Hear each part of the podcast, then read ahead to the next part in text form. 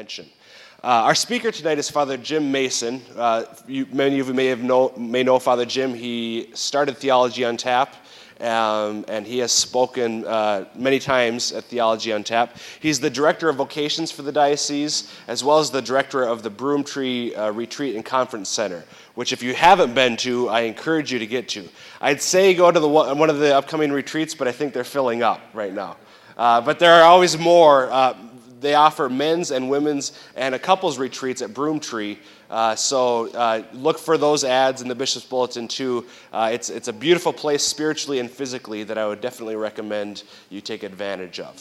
Father Jim's going to be speaking on the sacrament of reconciliation tonight. Uh, and what, what we'll do is he'll speak for 30, 45 minutes, and then we'll have Q&A afterwards. And I'm going to be running around with this microphone, so if you, if you have a question, just raise your hand, and I'll come and get you. The, the mic is for the video.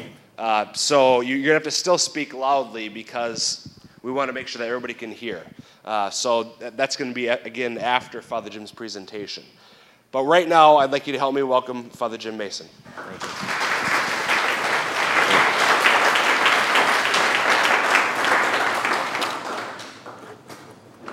Okay, let's start with a prayer. In the name of the Father, Son, and Holy Spirit.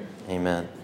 Lord Jesus, we ask you to send your Holy Spirit down upon us, open our hearts and our minds to have a greater appreciation for the gift of the sacrament of reconciliation, the sacrament of forgiveness, the sacrament which allows a more deeper union with you. Lord, we ask that this evening may be one in which we may do all things for your greater glory. In Christ's name we pray. In the name of the Father, Son, and Holy Spirit. Amen. Well, what I'm going to do is break the talk down. This is actually like about a two and a half hour talk, so we're just going to jump around through different parts. This is not going to be a two and a half hour talk tonight. I'm going to hold to the boundaries, but we'll go a little start with apologetics, which is in a sense a reasoned defense of, of this teaching, scripturally, uh, culturally, different things like that. And then the second part will be on a, the spiritual side of it. So I'll take a look at my watch up here, and when I have to move on, I will. The first talk, the first part of the talk, I'm going to take a lot from Scott Hahn's book, Lord Have Mercy, which I would recommend for anyone. Actually, his whole series, excellent series on understanding the faith. So let us move into the sacrament of reconciliation. Now, of the seven sacraments, if you are like anyone else, this is the sacrament that you dread. Or maybe, hopefully not, but humanly speaking, naturally, we often do. Because who wants to share their faults, faults, or admit their weaknesses to another? It's very difficult because we have a thing called pride. But remember, you know, this is, this is a natural thing, but what we're called to do is live a supernatural life. A supernatural life, of course, in Christ. And if our goal is heaven, then Christ was clear in his example and words that the way of the cross is not primarily about comfort, St. John the Apostle told us if we are without sin, we deceive ourselves. We, we have sin. Jesus means Yahweh saves, okay? We begin every Mass with the act, with the penitential rite, because that, that is a, an admission that I need a Savior. Okay, if, if I don't have any sin, then Jesus is out of a job.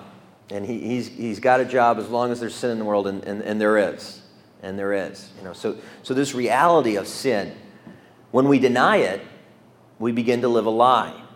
And we all do this. We justify, we make alibis. Sometimes we just do it in our head. Sometimes we do it with our friends. Sometimes we do it, you know, in, in other forums. But we, I think we all have this tendency, and you could look back and, you know, read the first story of the Bible, Bible Adam and Eve. And, and, and sometimes when you read those stories, you say, well, how could they do that? You know, how could they do that? And then you got to stop and say, Wait, I did that today. How many times did I do that today? You know, how often do we tell stories at work or at school or in our home and we present only our side of the story? We may skip a few details or words that would show our responsibility in the matter, portraying ourselves as the hero or the innocent victim or the outspoken advocate for justice and right in the office or in the home. You know, the list goes on. We all do it, but does that make it right? I mean, we all taint the stories a little bit. Our friends and our families might believe us, believe us when we come home and we tell this story, and soon the really dangerous thing can happen. We start to believe it. You know, that's when it gets dangerous. Like I said, this is only natural, but we're called to live a supernatural life. Not only called, with the grace of Jesus Christ, it's possible. It's possible with the grace of Jesus Christ. My favorite Thomistic uh, author is Josef Pieper, philosopher. He wrote, The falsification of memory is one of our greatest enemies. He said, There is no more insidious, insidious way for error to establish itself by this falsification of memory through slight retouches, displacements, discolorations, omissions, shifts of accents. We're saying here it's really subtle, but we all do it. We all kind of change the story a little bit. And then it becomes part of us. I'm not that bad. I'm pretty good. You know, I think I've told the story when, when we were on retreat when I was a seminarian. We had this old Jesuit, Father Joe Sheehan, saintly man. Monsignor McEnany and Bishop Carlson both said he was the holiest priest they ever knew.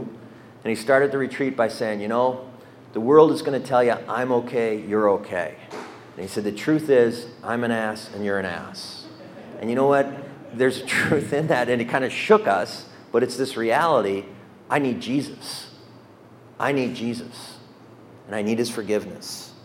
And so we move into this great gift of the sacrament of reconciliation. Let's go back to the beginning. Remember, Adam and Eve, they're perfect, perfect paradise, perfect wife, perfect job, perfect health. Everything is perfect. They get one rule, right? They cannot eat of a certain fruit of a certain tree. When they eat that fruit, they shall die. And in Hebrew, it actually says, they shall die, die. It says that it says die twice. Does that make any sense?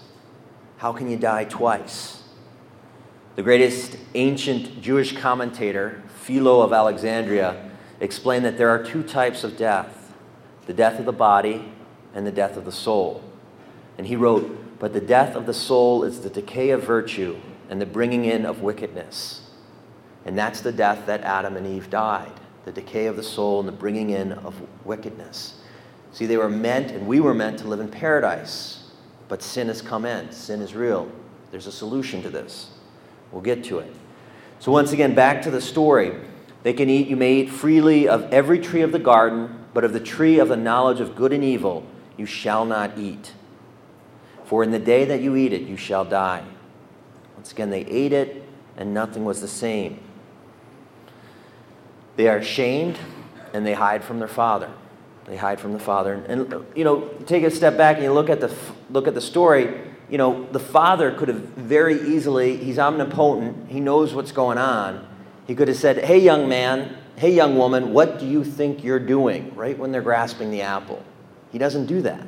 He doesn't do that. He he gives them that freedom. Or he could have said, "I saw that.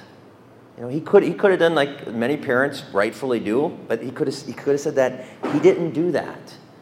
Once again, he begins asking them questions. Does this make sense? This God knows everything. He knows why, why, does he ask that, why does he have to ask the question, Where are you? He's omnipotent, omnipotent, omnipresent. But he's a father. This is a relationship. And he desires something from them. He desires something. Where are you? Remember Adam's reply I heard the sound of you in the garden, and I was afraid because I was naked and I hid myself. He's caught doing something and he's embarrassed. You know, he's basically, he moves on the defensive. Hey, God, don't you knock? You know, I, I was doing this and you just showed up. He's revealing fear and shame and defensiveness and self pity. Now the cover up begins, the blame game. God responds, Who told you you were naked? Have you eaten of the tree of which I commanded you not to eat? And of course, we know that Adam that says, Yes, I ate of that tree and I am sorry. He doesn't say that, does he? This is what we're getting to the point of the father, all the father wants, and all any parent wants, is for the child to fess up. You give them opportunities because you want them to say, I did this.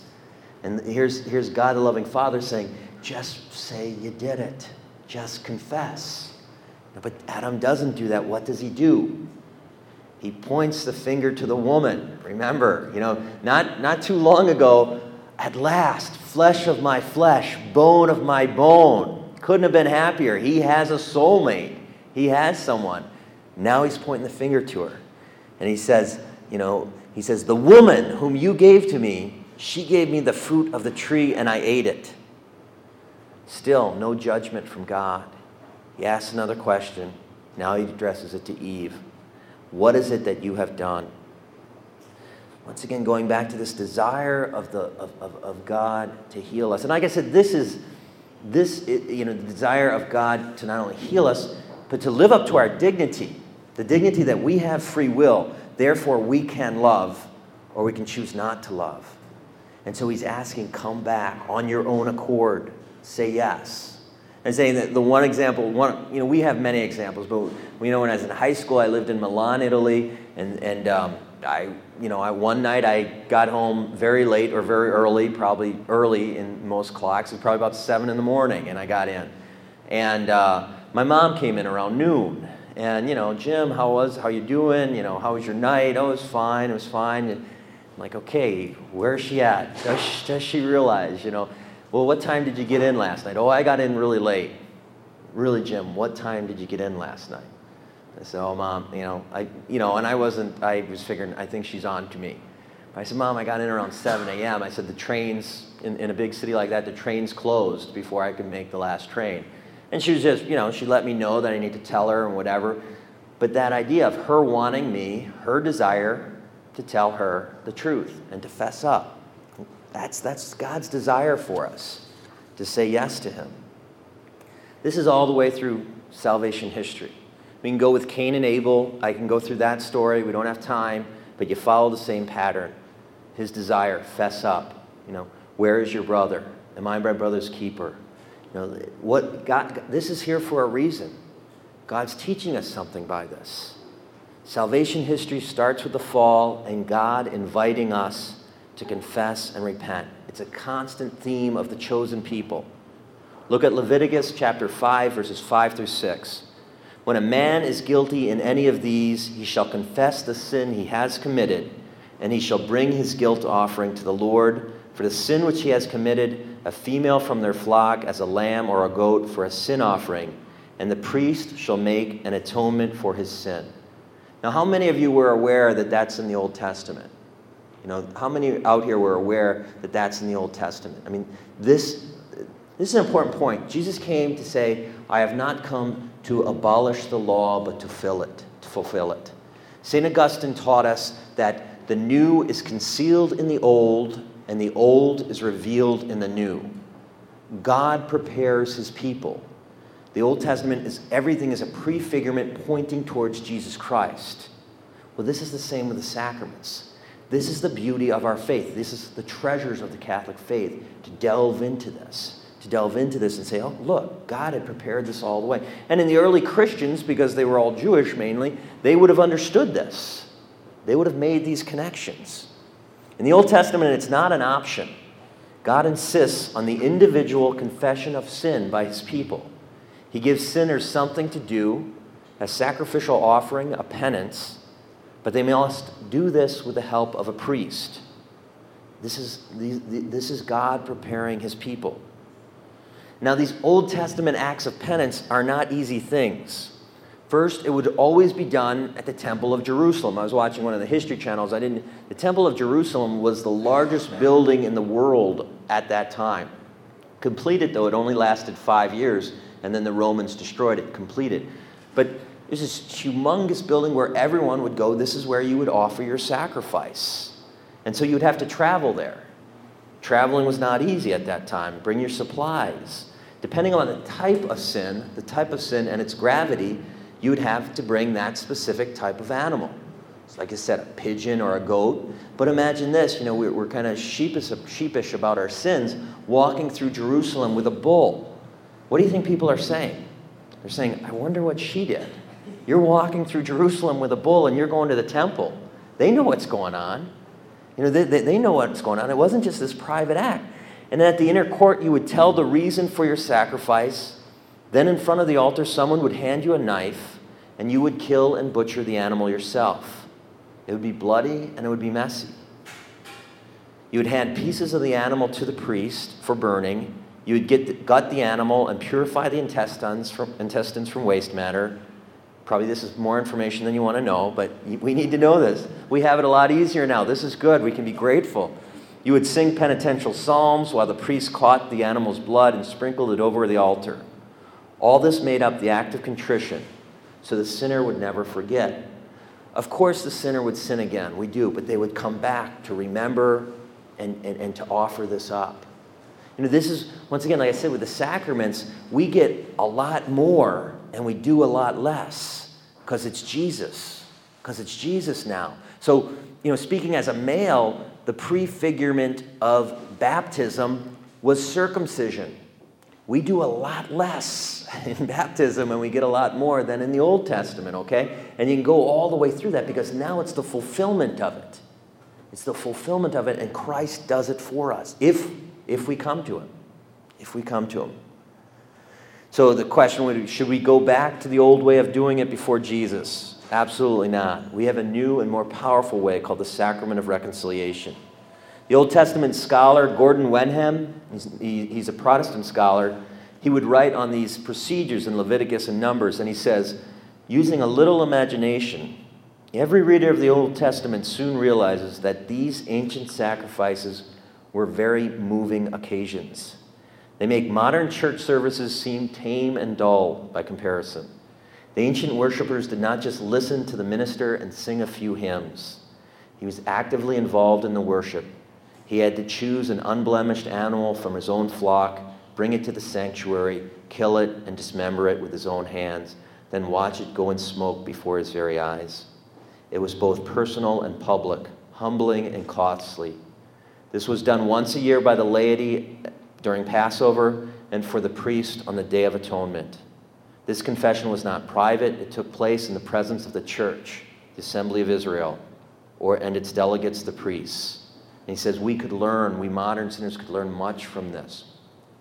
The other thing that this points to, once again, and, and it addresses the spirit of the day particularly strong today, is, is the reality of sin and the importance of facing the fact that there is sin in the world. You know, Bernard Nathanson, who was the founder of NARAL, he, in, in, in um, abortion, of course, was legal in certain states before 1973. In New York, I think it was legal in like 71. And he founded NARAL in New York. He'd involved in tens of thousands of abortions. And he was a non practicing Jew. He, through, um, through ultrasound, he came to find in the dignity of, and the reality of life. So he became pro life. And then um, he became Catholic. And then we asked him why he became Catholic. He said, because it took sin seriously. And he said, my sin was very serious. And this reality, so did God. God took sin seriously. But it's not, you know, it, it's for our, it's for the goodness is that, that the final answer, of course, is his forgiveness if we turn to him if we turn to him. So let's we'll go to the New Testament and kind of quickly here go to the early church too. In the New Testament, the clearest, of course, passion is uh, uh, uh, passage is John chapter 20 verses 22 and 23. Let's remember this is the night of the resurrection. Okay, so he's risen. It is Sunday evening. He comes through the door. The, this is a glorified body that can go through a door and eat bread. It's beyond the physical. And he comes and he appears before them and, and he says, Peace be with you. You know, as the Father has sent me, now I send you to the apostles. And he breathed upon them.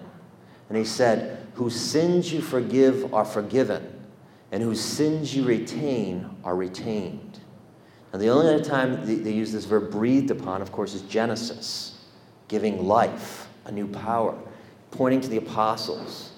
This is, of course, the apostles understanding the Old Testament and the priesthood growing into this reality. Jesus has given a new power to them the power to forgive sins. The power, of course, that he had is the Father has sent me. Remember one of the main criticisms against Jesus by the Pharisees? Who is this? Who is this who, who forgives sins? Only Yahweh. Only Yahweh can forgive sins. No, Jesus can.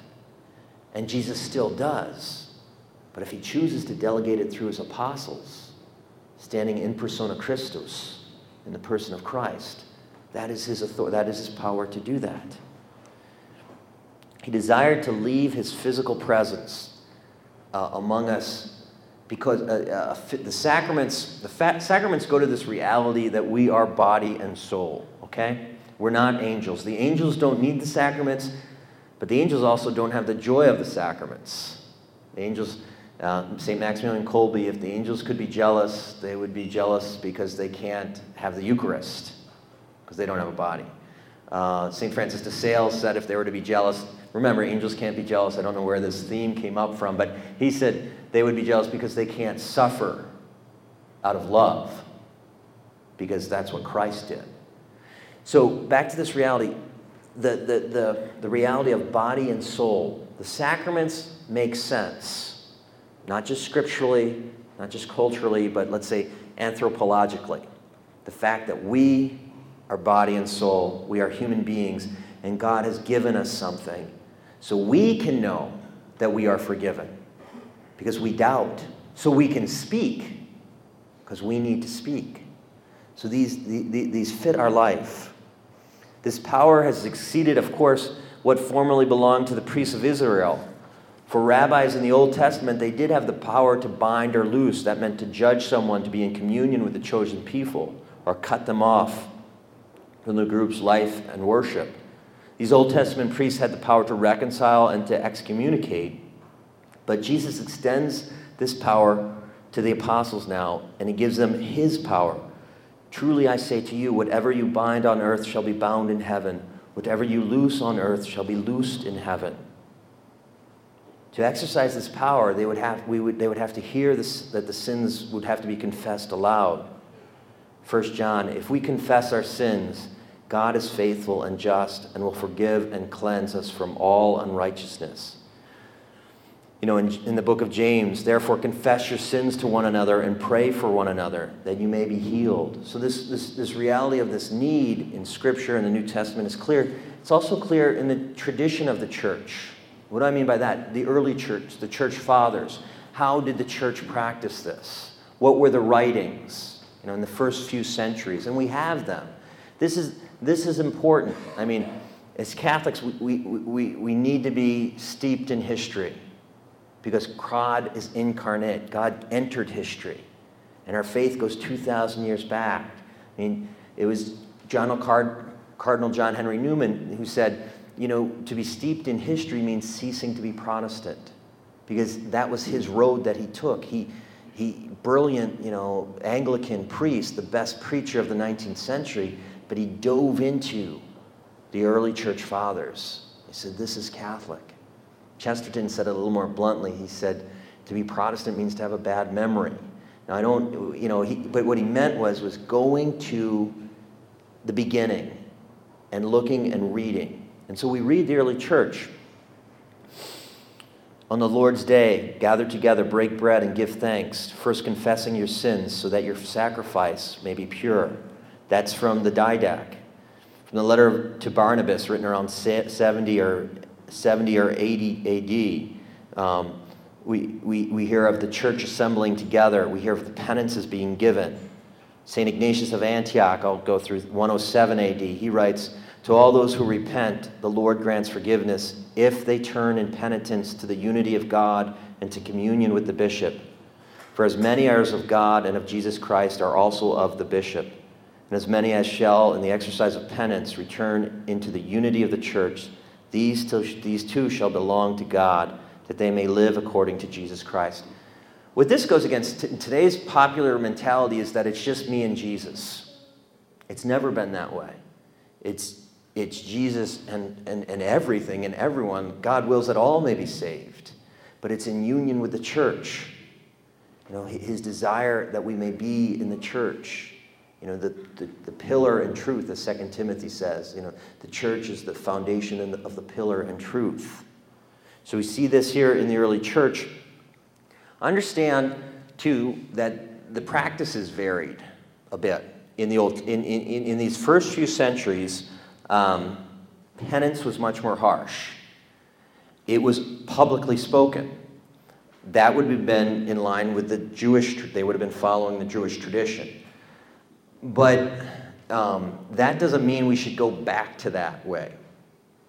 What this means is we hold on to the form. Um, what am I saying here? I'm saying There, there was a heresy Pope Paul VI talks about. I, am going to mispronounce it, but it's called antiquarianism, which, which, which means basically is this type of heresy saying, okay, because Jesus, you know, back in the first century, we have to do everything like they did. You know, Jesus wore a beard, therefore Father Jim has to grow a beard, or you know, every practice. You know, they didn't have churches. Uh, Christianity was illegal, so they had domus ecclesias, they had house churches, so we have to go to house churches. That just doesn't make sense. Paul VI said, Why would the oak tree want to go back to being an acorn? That's not even human, because as human, we learn, we grow, and we, we, we realize because we make mistakes, but we grow in depth in our understanding of the Trinity, the incarnation, all these great things. So that's human. So, in the early church, you, you could have a form where it was much more public, where penances were much more severe, bread and water for a year. Certain areas of the church, they would allow only one penance in your lifetime. For certain sins, they wouldn't allow a penance. You were out. They might not allow you to receive communion if you've committed a certain sin. So here was the church growing in pastoral charity and understanding and saying, no, you know, this sacrament is real and you are forgiven. Um, it was Pope Leo the Great. At that time, they would, they would divide, of course. Um, they'd have men on one side and women on the other, following a Jewish tradition. They would have uh, more of a public confession, and then the, the receiving forgiveness from the priest, and a woman or a, a gentleman on one side. This is the, the, story that's written that goes a gentleman on one side, you know, confessed the sin of adultery, and the woman on the other side fainted, his wife. And Leo the Great thought, you know, maybe for certain sins, maybe we should do them in private. For, you know, for, for the sake of preventing public scandal, for the sake of charity, for the sake of. And so he started, he's fifth century around that, that you can come to me well, it's probably a little intimidating to go to the Pope for confession. So he also said you could go to, ha- go to abbots at, at the monasteries. And this began the tradition then for years of people almost exclusively going to the monastery. They began listening to confession anonymously, privately. And by the seventh century, this became the norm you know, the anonymous confession. So, what I'm saying here, the important part is it became more pastoral, more charitable, but it held on to the basics, the essence. You know, the, some of these things can change. So you, when, it, when you have a reform, when you have a reformation, if it is a true reformation or a true reform, you have to keep the form. You have to keep the core. If it's not that, then it's a revolution. And so in all of these things, we've kept the form, kept the essence. So this is, this is the same sacrament of, of reconciliation that we, that we practice today. We'll go a little faster here now. Um, well, why don't we go to the spiritual side? I think that was, we, we had a, enough on the, the uh, apologetics. On the spiritual side, um, you know, why do we, why do we need confession? You know, once again, because we sin. Chesterton had a great, you know, when he was asked to write a concise essay on what is wrong with the world, and he sent it in and it said it was two letters i am. Two words. What's wrong with the world? I am. So this is this is this is this is where confession comes in. The number one problem in the world is me and my sin and and and, and facing that. Um, and understanding you know understanding from the beginning that creation is good. God made everything and it is very good. Creation is a good thing. Sin the devil cannot create anything. He's a parasite. He attaches himself to something good. Before you have a bad apple, you have an apple. Okay, and this is Catholic Theology 101, but we, ha- we, we are created good in God's image. But then this thing attaches to ourself, and God has given us a means for it to be cleansed, completely purified and cleansed. That's the sacrament of reconciliation. So we have it because we need it. Um, on the spiritual side of it, I'll talk a little bit about battling sin. Something, eh, you know, I've studied um, St. Ignatius's rules of discernment, the spiritual exercises, rules, and understand Ignatian spirituality, it's not like Carmelite spirituality or you know, Benedictine spirituality. When I, when I, the rules of discernment are universal. So the Benedictines, the Ignatian, the Jesu, or no, the Benedictines, the Carmelites, the Franciscans, they all use Ignatius's rules of discernment. When I, when I, what I mean by that is he, you know, through personal experience, personal prayer, uh, silence, he began to notice how the spirits work and the good spirit and the evil spirit. So there's a little background on that. So the, the, in this area of fighting sin, what I have found, kind of following St. Augustine maybe, is, you know, why do we sin? We sin because we like it. That's why we sin. St. Thomas Aquinas said we always choose the good. Could be a false good, could be an apparent good, but at that moment we choose it, we think it's good. Now, or it'll bring us some type of pleasure. It can be a false pleasure. Once again, example Adam and Eve grasping for the apple. At that moment of grasping, they felt good. They felt powerful. Bang, they pull it, emptiness. That's what sin, that's what the enemy does. Packaging it, boom, pooling it, emptiness. So, in battling sin, what I have found in, in trying to encourage people is that we have to tell the Lord that we no longer want the false pleasure. Often, when we confess, we confess the emptiness after the sin. And we hold on to the back of our minds, we kind of hold on to that false pleasure. What am I talking about again? Another example, maybe take the sin of gossip. Like when we're gossiping, what's the false pleasure? Well, there's a thing that kind of comes up, and it's nice to have this information about somebody else, and I'm going to share it with this person, and we're going to be exclusive about it, and we're going to feel better than other people. We're going to have this thing, and there's a little false, there's something in there. It's real. And you got to say, you got to say, Lord, I don't want that anymore. I'm tired of that feeling. I'm sick of it. Take it away from me. Surrendering it. You know, or lust, you know, the objectifying of another. You know, there is a false pleasure. Oh, that I could use that person in that part, and it builds up. And then maybe afterwards you feel the emptiness of it because it's always empty. But but what we have to say is, no, that's what I don't want anymore. The false pleasure. And God won't leave us like, because this was St. Augustine. He said, Who will I be if I don't have this sin? It's been part of my life forever. And it was a scary thought. And you know, the, the answer is, will hopefully become the saint we're called to be. See, because it doesn't leave us, God just doesn't leave us like a vacuum. He then fills us. So, so chastity or purity is not a negation. Chastity and purity is not defined by lack of lust. No, Chesterton, just as like Chesterton said, you know, white is not a negation of color, it's a color itself. And he said, chastity is a fire like Joan of Arc.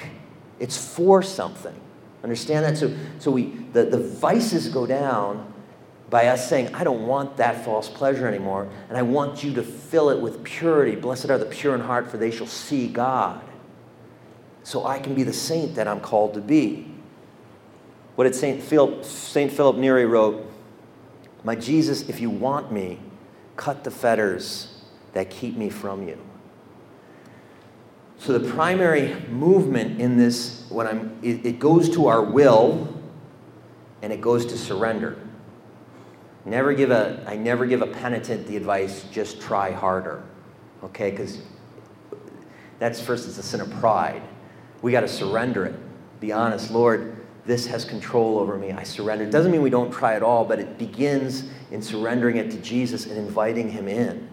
That's when the victory will be won by Jesus and His power and by our turning to Him. And turning to Him in joy and not gloom, turning to Him in confidence.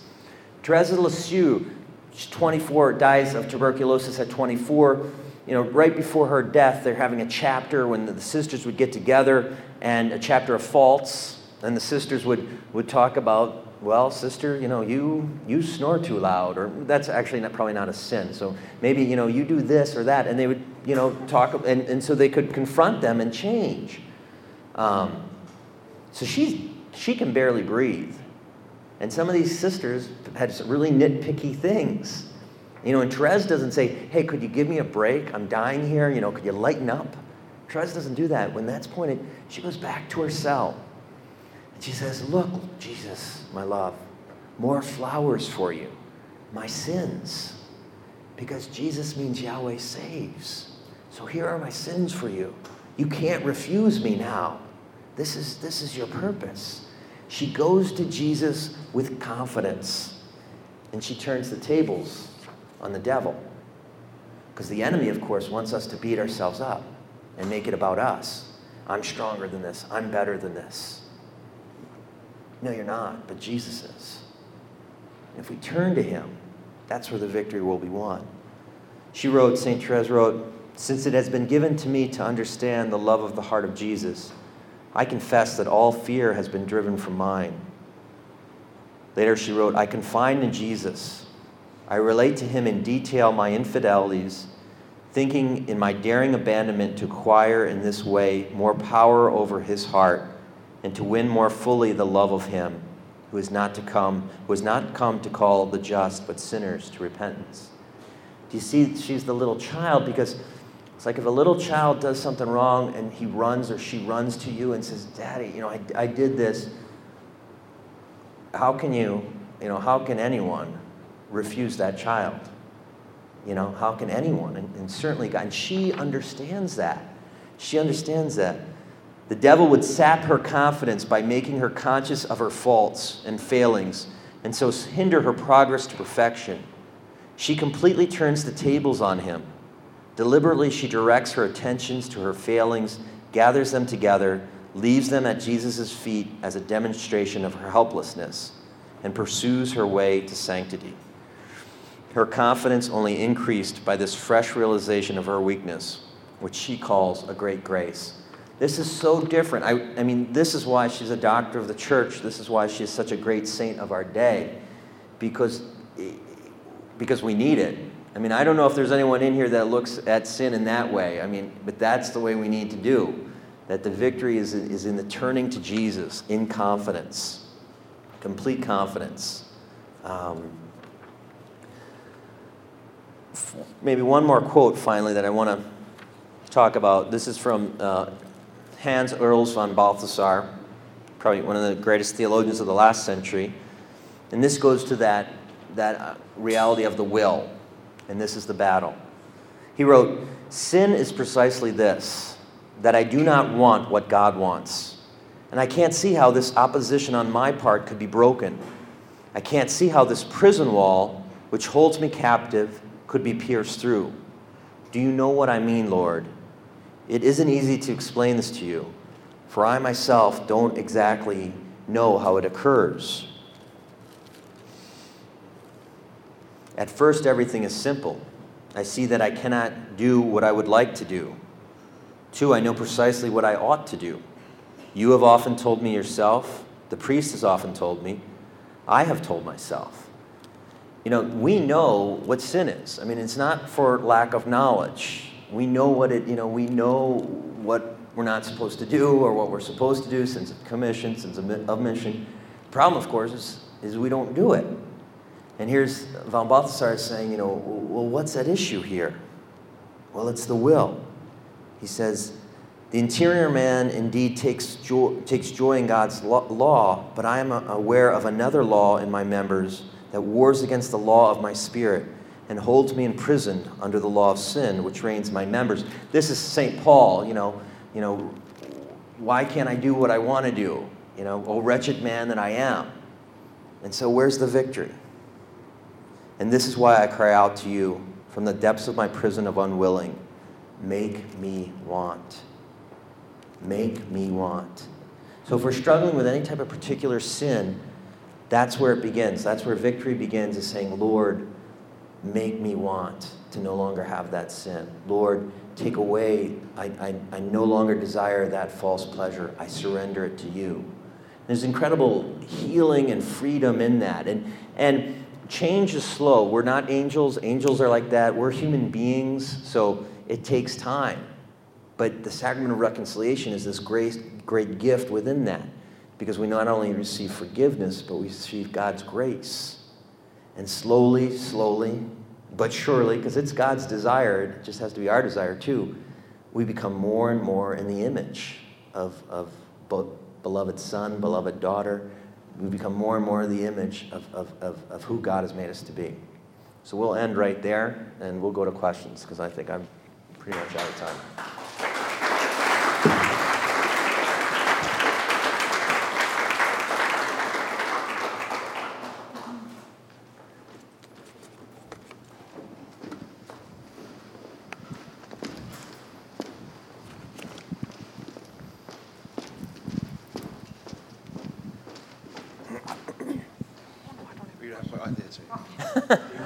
you made, you made, you, Chris get some exercise. That was good. You needed it. Any questions? That's fine if, if, if, if there are. That's great. All the way on the other side. Keep doing this back and forth. We'll, we'll watch Chris get good. yeah, there you go. Okay. Um, Father Jim, could you comment on um, maybe dealing with or finding peace for the consequences of sin? You know, like after repentance, after accepting forgiveness, um, and really truly believing that that forgiveness has come and you've been given the grace of God. Um, but then you're left with consequences of your sin. Um, is there, um, you know, readings to turn to, or you know, just ways to maybe find that peace, or? Um, That's a good question. Um, I mean, because yeah, there there are consequences of sin. Our, our, actions have consequences. There's that one movie, maybe had the, the Apostle, starring Robert Duvall, and he was brought up in a, a fundamentalist, the actor, if you know, a fundamentalist family. Robert Duvall, in this movie, in Farrah Fawcett Majors was in it. He was the lead actor, he was the writer of the movie, and he was the producer of the movie. And in it, he's a fundamentalist preacher, and he um, basically, in a drunken rage, kills his wife's lover and then he just hightails it out of town and rebaptizes himself and starts a new career in the South, you know, again as an evangel- evangelical preacher. Because under that theology, he's been washed away again, and yet he hasn't dealt with any of the consequences. In Catholic theology, we have to deal with the consequences. Some of them, though, you know, once again, are, are beyond us, and, and, and so, you know, we do what we can. And then it was St. Philip Neri when somebody was questioning him about the sin of gossip, and he said, Well, go take a pillow. And in, in, in Rome, it was very windy, and the pillows were made out of feathers. he said, Now rip it open. feathers everywhere. And he said, Now go collect every feather. She's like, Well, I can't do that. And he said, Well, actually, that's the, go- that's the consequence of gossiping. Now, he wasn't trying to just beat her, beat her down, but he was trying to say, make a point. This, and so, you know, we do what we can, and then we trust in the mercy and love of God and His all powerful love and mercy. And in that situation, too, what I would ask is to begin to discern what is the Spirit that is saying to you, you know, you, know, you haven't done enough, or look what you did. Uh, ask, you know, begin to say, is this the accuser? Is this the accuser accusing me now? Because, you know, ultimately, for any of us, we, we can't make, once sin has started that awful, we, we, we, you know, we can't stop it, but we can throw ourselves at the feet of Jesus and trust. Jesus, I trust in you. So I think more of your question actually deals with the spiritual discernment of what is that voice that's saying that, that, that you know, is keeping you, making you hang on. Sometimes it's pretty, we're pretty comfortable at beating ourselves over and saying, you know, well, no, I'm not going to, but, but then saying, well, you know, is, is, is that Jesus? You know, the, the, the, the, the, and this is once again the need for a physical sacrament to have confidence in that and saying, no, Jesus said, and he breathed upon them and he said, whose sins you forgive are forgiven, and whose sins you retain are retained. And we had the, and we had the laying of the hands in the apostolic succession. And that was 2,000 years ago, but it's the same power, and that's Christ. And so he's greater than any consequence. You know, greater is he who is in me than he who is in this world, and this is Christ who's come. So that might help. Maybe not. It's a good question. Any other questions? Does that, or do you want to follow up, or?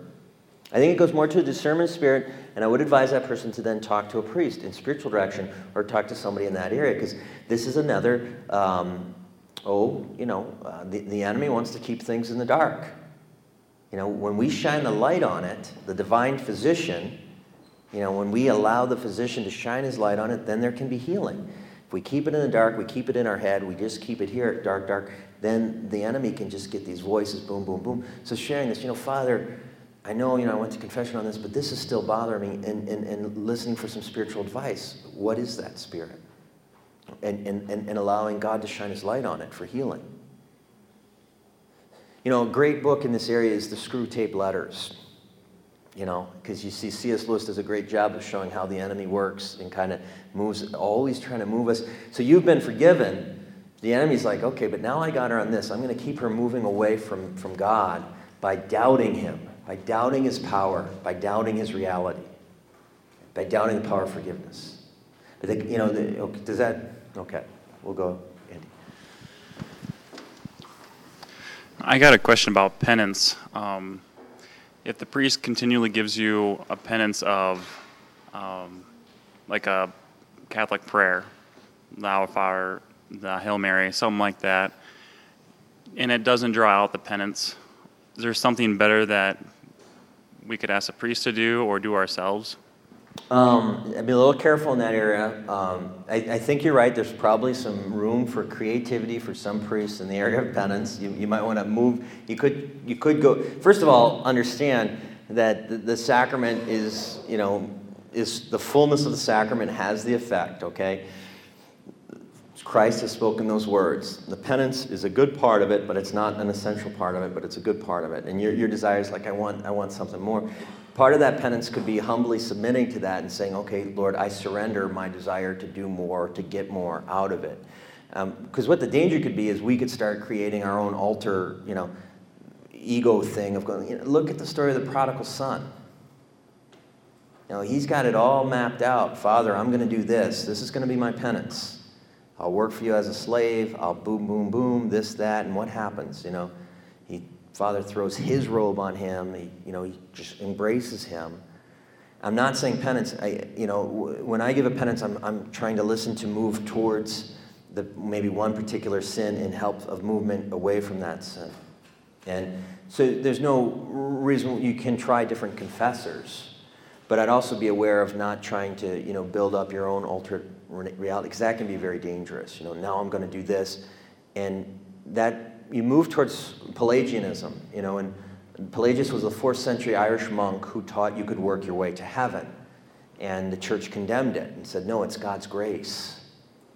And then, of course, as human beings, um, we came up with semi-Pelagianism, and they said the semi-Pelagians said, well, okay, you can get baptized, you have to get baptized, but after baptism, you can work your way to heaven. The church said, no, you can't work your way to heaven. Faith and works, you know, go hand in hand. This isn't this and that. But it's ultimately the grace of Jesus Christ. And so ultimately, you know, you are forgiven through the grace of Jesus Christ. But, you know, the penance can help in addressing it. So I, I don't know how a priest would take it if you, you, you could. You, you'd have to judge that relationship. Okay. Any other questions? Right here. I, should I give her my mic? Would that work or not? Okay. Well, I know before you receive the Eucharist, you're supposed to be in a state of grace, but um, I guess I'm wondering because different priests say different things. It seems like like if I go to confession at cathedral, like there's like two people there, you know, and it's like so I don't know how bad are your sins supposed to be or I mean, is it supposed to be if only you break the Ten Commandments, that's when you really have to be going to confession, and otherwise you can go whatever? Okay. Uh, it's, a, it's a good question. I mean, underlying the question, I'd say one thing I want to direct, because we have a naturally almost um, um, a minimalistic attitude. Uh, we all have that. I think it's part of our culture. How it would be like, what's the least I can do to get to heaven? because I'm just going to squeak in. I mean, many of us, many people have that. And it's really kind of a, an attitude of, of, of, of one that, of nominalism, of, of, you know, just saying, okay, the Ten Commandments, and I just, as long as I don't do that, I'm okay. Remember, Jesus came with the Beatitudes, you know, blessed are they. We're actually for something. Um, so, so the moral life is for something. It's really important with kids that, you know, you know when so, so, so they understand that chastity is once again not just not doing something. It's it's being who you're made to be. It's a fulfillment of your personhood. It's for something. So in the life of, of, of confession to understand this is for something not just against something uh, if we are in a state of mortal sin you can just look at the catechism there are certainly the ten commandments you know serious sins then we need to go to confession before receiving the Eucharist. Um, only two people, you know, and you got the whole cathedral there, you could be saying, come on, where, you know, okay, there's a lot, maybe a lot of ignorance out there, maybe a lot more preaching needs to be done, but ultimately we just, we can only care for our own soul. And so if I know I have serious sin, uh, you know, then it's like, you know, sometimes I take a shower because I really stink, okay? That would be mortal sin. Other times I take a shower to wake myself up, to get kind of, that would be venial sin. It helps me, you know, you receive, but you receive graces from it to help you on this journey of perfection. So, you know, heaven is not the same for everyone. This is another, because we, we have a society that's, uh, you know, egalitarianism kind of rules, the, the equality of results over the equality you know, of opportunity, this, this thing that everything is the same, everything has to be the same. No, Jesus said, My Father's mansion has you know, many rooms. He said, you know, this guy gets five talent, two talents, one talent. Mary's full of grace. She has more grace than I'll ever have. Her experience of heaven is fullness, is, is fullness. But at St. Therese, you know, when, when her sister was asking her to explain, you know, heaven, you know, it, it our, our time on earth, we, ex- we, we determine our experience of heaven. What I mean, the, the amount that you open up your soul to receive Jesus, that's, your, your, heaven will be full for you, but how full? How full do you open? Part of helping yourself open is going to the sacrament of reconciliation for something. Not just do I have to go, but I want to go. Um, Saint Anthony Marie Claret, he said, listen, everyone receives the same communion. So why doesn't everyone act the same? And he said, Let me show you an example. He said, like it's in nature when you graft a plant. He said, the more the two plants are alike, the more successful the graft will be.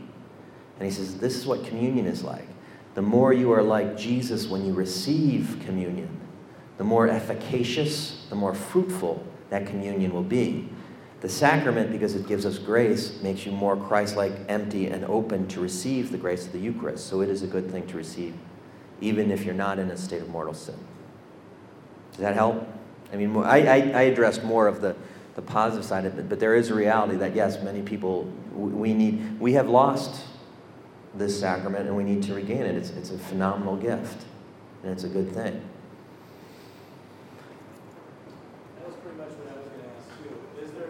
Any danger of going too far the other direction? Sure, sure. I mean, listen, the virtue is always in the mean. And what that, that, that means is, is it doesn't mean like, oh, you know, I'm a moderate. I don't, you know, because we don't moderately sin or we don't moderately, you know, do bad things, you know. but the virtue is in the mean means that on both sides, we're always going to get attacked. So, especially in this area, sometimes women have a propensity to be scrupulous sometimes men have a, this could be a whole another evening of talk on male and female, but men have a propensity to be lax, laxity. You know, they don't think, you know, at Broomtree, I tell the women are kind of fearful of the silent retreats, but, you know, they come, the men are apathetic. They don't think they need it.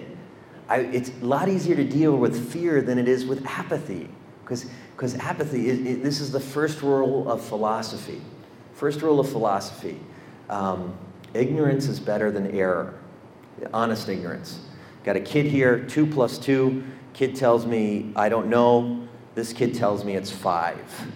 It's a lot easier to deal with the kid that said, I don't know, than the kid that said five, because I got to break down the error. So with the men, I got to break down the error of apathy, because they need, they need to know that they need this and then you know and with women they i think they have they, they're naturally spiritual and, and i think you know we, we do need this but i'm afraid of it. Okay well let's deal with that fear.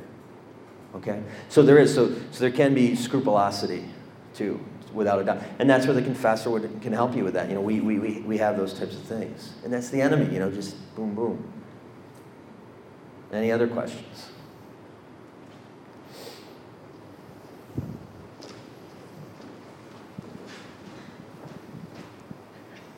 I'm sure this is a, a topic that would take another whole evening to thoroughly cover, but when you think about reconciliation, forgiveness, cleansing of sin, could you, is there any way to comment briefly on the church's teaching of why purgatory? Uh, why purgatory? You know, first of all, once again, like I started, it, pur- purgatory is an act of mercy, and because we need it. It's not, God doesn't need it, we need it as being made body and soul. And this fact that we still die, die often uh, attached to something other than what is not God. The four last things death, judgment, heaven, and hell. Purgatory is part of, in a sense, part of heaven. I think we often connect it to hell. But in, um, you know, scripturally, we, we speak of being saved as if through a fire. You know, this cleansing fire. There are, the, there, there are those who will be saved as if through a fire. You know, that's a purifying love of still holding on to something. You know, th- this reality. Samuel Johnson, the famous Protestant Englishman, you know, Boswell was writing his writings on that, and, and, and he, he said, purgatory makes absolutely, you know, makes absolute sense. He said, it just means that, you know, in, in this world of ours, there are very few people that are so holy that they go straight to heaven, and there are also many that are, are not, you know, that there aren't that, they're not, uh, well, we don't know the numbers, but that would go straight to hell. But fact is, a lot of us are kind of in between, and we still hold on to something. We still hold on to something that isn't God. We still have false idols, you know, in, in, in this cleansing of that. So it's, uh, C.S. Lewis writes of it, and he says, you know, it's basically, you know, God could say, yeah, come in here even though you're dirty and even though you smell a little bit and everyone else is clean, you know, come on in. And, and the person says back, no, actually, I, I'd prefer it if you just scrubbed me. I know it might hurt a little bit, but if you just scrubbed me clean and purified me so I could be perfect and in you and of you. So, it's, uh, you know, a belief of the early church, very clear uh, the book of Maccabees, of course, the, the, the, belief in praying for those who have di- died, and then this idea of that reality. So that would be a whole. We did a, a, per, a, uh, a what's the college here? Uh, uh, um, Augustana. I did a night pizza in purgatory. And it was interesting because I found out like 75% of the people there were not Catholic. They had great questions, and I went through scripture, and we just went through. We probably done purgatory here, I think. But does that does that help? Any other questions? Okay, thank you.